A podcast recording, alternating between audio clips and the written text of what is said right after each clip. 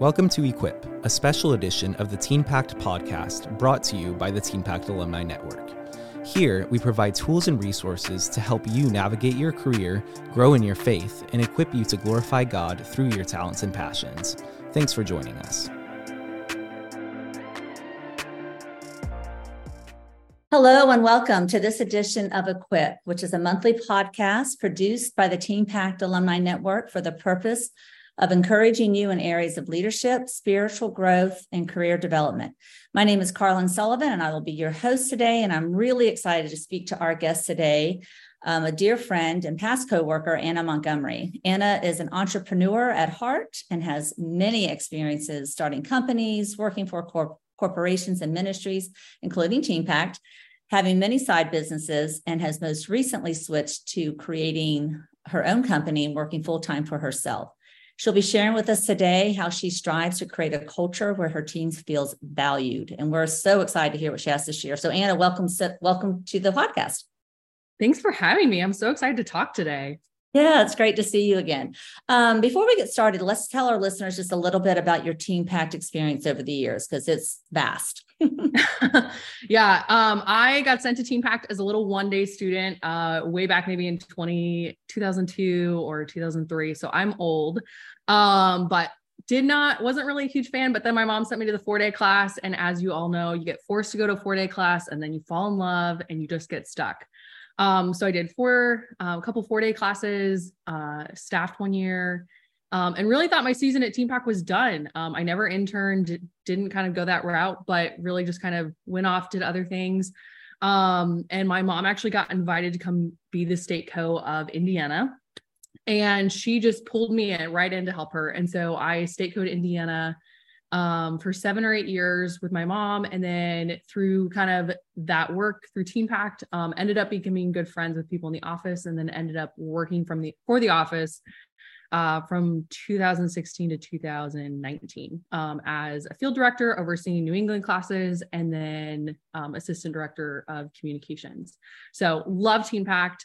Uh, I would not be where I am today were it not for TeenPact. And so I look back on that season as just um, with a lot of gratefulness. It was just such a really um, good season of growth. So, yeah. Yeah, that's great. That's where you and I got connected, for which I'm grateful. So, even while you were working at TeenPact, even when you were in college and things like that, you always seem to have what you what you refer to as your side hustle. So, where did that entrepreneur spirit come from, and what kind of companies had smaller companies had you started in the past? Yeah, um, I think that I have just always been a starter. Um, it's a little bit harder for me to finish things, but um, I've definitely always loved. I love change. I love growing things. I love you know starting new projects. So I think for me, um, even though I always had you know steady jobs, there was always a part of me that wanted to start something new. Um, I actually wouldn't really consider myself an entrepreneur, um, kind of as our culture defines it. I think that for me, I just I love to start and grow things, and so when I wasn't having maybe a lot of opportunity to start or grow things at work, I was starting and growing things on the side. So I have um, been part of some nonprofits starting. I had a couple hand lettering businesses. Um, I started a goal setting initiative that ran for a couple years with a friend. Um, I've just done a lot of different things, and a lot of them have been successful. Some of them have been total flops. Um, but none of them have really stuck around because I often did them in isolation. And so that's kind of what actually led to kind of changing up the way I approach things and building a team. So what are you doing now? Tell us about the company that you've recently created the last couple of years. Um yeah, so I could never have imagined being where I am today. Um like I said, I worked in nonprofit and church communications and brand strategy for about 11 years. Um, Pact was part of that. I worked at a church for part of that, worked at a brand agency for part of that. Um, and I kind of came back to this place where I was in a place without a job. And it was 2020. I had graduated um, with a degree in ministry leadership. And 2020 was a terrible time to get a job, as we all know. Um, and so I thought about starting my own thing, but I was really frustrated by the isolation of being a solo creative. And so um, someone challenged me to go build a team. And so I started in February of 21 with myself and another writer. And we were going to build brands for nonprofits. And it was just going to be us. It was going to be a little brand studio, but it grew really quickly. And so um, it doubled consistently every year. We're about two and a half now. And I have a team of 13 that works for me, uh, based all across the United States. Some of the best people you ever meet. Um, and since launching, so it started off kind of as this, we're just going to be this little brand studio, but our team has just had opportunities that we could never have expected. So we've been part of launching global initiatives for Compassion International we have raised funds for a new philanthropic fund focused on cultural renewal. We have built platforms for discipleship ministries and built brand awareness for refugee legal aid groups. Um, and so with this growth, we kind of realized that we are not who we started off as. And so I really opened, we opened that up as a team project this spring um, with the conversation of who are we and what does that mean for each team member individually. And so through a very collaborative pro- project, we actually decided to rename. So when you guys hear this podcast, we are no longer Anna Montgomery and Co. We've got um, when Carla and I are recording, we have like one week left. Um, but we're making the leap from Anna Montgomery and Co. to Amenable to emphasize a wider range and depth of skills that our team brings. So we see ourselves as holistic brand partners for mission-driven people, um, rather than exclusively design or marketing service providers. So if someone asks, the way we explain ourselves is we are a branding and creation firm. Um, so we believe brand is at the heart of an organization, and we want to focus our brand work on things that clearly embody and holistically strengthen organizational health. And so we really try to collaborate with churches, nonprofits, mission driven individuals, and small businesses to really renew every corner of culture so that they can do their best work better. Um, our new name, Amenable, um, I'm really excited about. This was actually something that one of our team members came up with, and the whole team has really rallied around. Um, it invokes the concept of being agreeable and open to new ideas, which is something we want to um, communicate to our clients and our community. We want to come across as having a kind of confidence that shows that we have an open mind and seek new challenges. Um, there's the word amen hidden in it, which really alludes to like our team's approach towards um, the God honoring conviction and honor honoring Him that we want to bring to every project. But there's also the word enable in the project in the name, um, which allows us to kind of visually highlight what we do. We enable our clients to live out their missions um, through really effective brands, organizational, healthy organizations, and healthy cultures. I love that. You know, often with with jobs and and career opportunities it's not so much about what you're paid even though it's nice to be well paid for sure but often it's the culture which people find themselves working in. You can be paid a ton of money and be and work for in a horrible environment and you're miserable. Or you could you know make a decent income and work in a place where you're valued and you think you have the best job in the world. So what do you do in your company that creates a culture where people feel valued? What are some practical things that you do to create that environment for them? Yeah that's a great question um, we're a fully remote team and i honestly have not some of my team members i haven't actually met in person before and some of them i haven't seen in person for years and so because of that we don't we don't collaborate in person. We don't have a lot of the traditional things that a company would have, but there's a great sense of team unity. And we do that and we kind of create that sense of team value by through a couple different ways. So one of the things we do is we have regular huddles. So these are um, different team, different small, small subgroups. So like our writers have a huddle, um, our designers are getting ready to have a huddle. Our marketing team has a huddle. Our biz dev team has a huddle. And these are basically 30 minute regular standing meetings um, we try to be really proactive, so they're short and sweet, but they're just an opportunity for those people to come together and collaborate. And sometimes it's a very productive. Our clients don't get billed for this time, by the way. If your clients are listening, you're not getting billed for this. Um, are but it's it's effective time for basically our writers to get together. They just get together and toss around ideas. Or sometimes our marketing team will get together and we'll just like brainstorm or collaborate.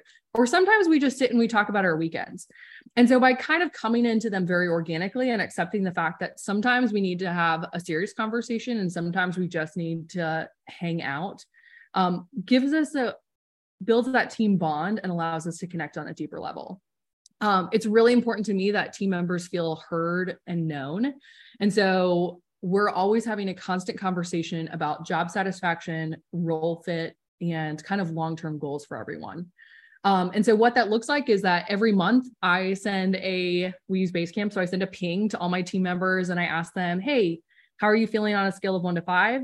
What are you enjoying most? What's most challenging? And what can I do to help you? And that gives them an opportunity in private to just kind of share honestly about how they feel. Um, and I, as a leader, I try to model this by communicating honestly, but I also want my team members to know that they can speak honestly. So when they come to me and they tell me they're overwhelmed about work, I praise them for that. When they come to me and tell me that they're frustrated about something, I praise them for their honesty because I want them to feel safe being able to share. And when they are able to share, that allows us to create that healthy culture. Um, is that hard for people to do initially? Um, it is. I've realized with some team members that um, I had one team member, we track all our time a couple weeks and a couple weeks ago, I messaged her and asked her if she really worked um, X number of hours on a project. And I meant that I thought she probably didn't work enough and probably hadn't like tracked her time correctly and I needed to pay her more. And she thought I was correcting her for working too much. Um, um, so I think for new team members, it can feel a little bit strange to have someone who so actively is kind of like, Hey, are you, are you tracking enough time to make sure you're getting paid fairly? Are you actually getting enough rest? Are you actually, you know, do you need to step back? So to have someone who's probably a little bit aggressive at times, pushing in to help them have good job satisfaction can feel a little strange for people. You may start getting pinged by people who are asking if you have any openings. oh, we actually are going to make some hires this fall. So, okay, it sounds like an incredible place to work. Is it um, hard to find people that fit into your team culture well? And what kind of do you use the personality assessment tools when you're hiring? And how do you find these workers? Yeah. Um, so I'm actually a Myers-Briggs consultant, so I do love a good personality assessment. However, we don't use them as part of the hiring process. Okay. Um, I think that personality assessments are a great tool, but they can create boxes that kind of make you presume something about someone. And so really what we'll do all of our hiring primarily has come through word of mouth and referrals. So so and so knows someone who's looking for a job or um, we have a connection or something like that. Um, I pray a lot. One of the things that starting this business has really taught me is the power of prayer. And so as soon as I know that there's a job opening, I start praying about it. Um, and I've really kind of come to the place where I recognize the fact that just because I don't find someone right away doesn't mean the right person isn't coming and I need to make a fast hire. So I really try to hire slow and hire right. Um, and so sometimes we might have a position that's open for a long time. Sometimes it might be open for like a day or two. Um, most of the time it comes through referrals. Sometimes we will do an open hire. Um, that's how we actually found our, she was our social media intern. Then she got hired as our social media manager and she just got promoted. Um, Emma Smith um, is awesome. She actually came through the TeenPact Alumni Network. Um, and so, yeah, just love leaning into those connections um, and finding people. But most of the team has come kind of through personal relationship, either with myself or someone else on the team. Oh, wow. Um, after you've hired somebody and you put them in a specific role, have you ever had a, a situation where you decided that their skill set probably isn't best for that role? And have you had to like pivot a little bit? And is that hard to do? Is it hard for the individual to be told that you know, you're not really excelling in this role, but I think you'd be great at this role. Has that ever happened in your company? Yeah, we've actually almost every team member has had a role change since coming to work with me, and some have had two or three. Um, so I do, along with that monthly check in, once a quarter, I hop on a Zoom call with every person for a 30 to 45 minute conversation. And it's just an opportunity for us to like catch up, build relationship, but then one of the things I really press into is asking them questions about kind of job satisfaction and figuring out, hey, is this the right fit for your strengths? Um, I believe that you can have a job where you really love what you do and you really get to lean into the things you're good at. And so I'll usually ask the team, like, hey, what are things you want to learn in the next six months? Um, where do you want to go? What kinds of things do you want to accomplish? I hope everyone on my team is with me forever because I love them so much. But I know that realistically, they're not going to be. And this is just kind of a stepping stone to whatever their next opportunity is. So, because mm-hmm. of that, I also want to look forward to the future with them and say, hey, what do you want to do long term? And how can we create a job where you're not only doing great work for Amenable and you're helping build the company and build our clients' work, but we're also giving you the, the skills you need to go on to that next opportunity that God has for you. Yeah. And so, yeah, we do a lot of role shifting, a lot of role changing. Um, if it's pretty dramatic, most of the time, if, if we're making a dramatic shift, the other person who's kind of in the role and shifting has been part of the process of defining that new role. So we're never actually like hard shifting someone into a new role where they kind of feel like the rug got pulled out from under them. And sometimes they you don't even realize as a as a team member, you're in the wrong role until you're in the right role and you just kind of come alive. Like, oh my gosh, this oh, is 100%. such a better fit. This lights my fire. I'm excited about this. I can do the other job and do it fine. Yeah. But I'm not excited about it. And excited team members, I would think, produce greater results and everyone's do. happier. You do. And they really bring, I think that's like the big thing I've noticed is we want to be a culture, create a culture where we're not just like issue identifiers, but we're problem solvers.